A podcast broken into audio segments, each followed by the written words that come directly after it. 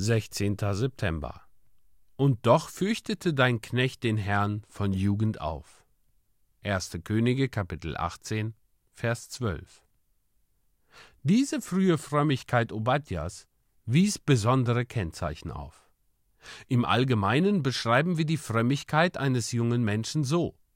Das Kind liebt Gott. Wir reden davon, dass es so glücklich sei und so weiter. Ich bezweifle nicht die Richtigkeit dieser Sprechweise. Aber der Heilige Geist sagt, die Furcht des Herrn ist der Weisheit Anfang. Und David sagt, ich will euch die Furcht des Herrn lehren. Kinder werden durch den Glauben an den Herrn Jesus große Freude erfahren. Wenn diese Freude aber echt ist, so werden heilige Ehrfurcht und Verehrung für den Herrn nicht fehlen. Freude kann eine liebliche Frucht des Geistes, aber ebenso gut fleischlicher Natur sein.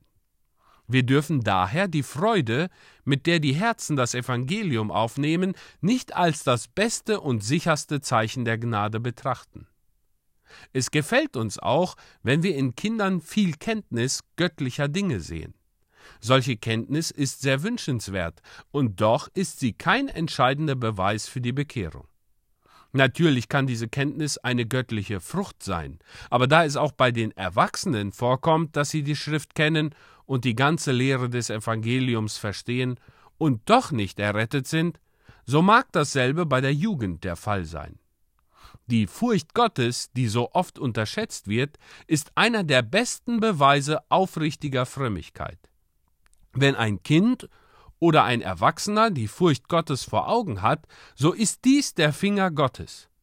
Hiermit meinen wir nicht die knechtische Furcht, sondern jene heilige Furcht, die der Majestät des höchsten Ehrfurcht zollt und alle heiligen Dinge hochachtet. Vor allem anderen benötigen junge Christen Scheu vor dem Unrechttun, Zartheit des Gewissens und die Sehnsucht, Gott zu gefallen. Ich bitte alle Lehrer der Jugend, hierauf zu achten. Die stets wachsende Schwärmerei in der heutigen Christenzeit ist es, die mir Sorge macht.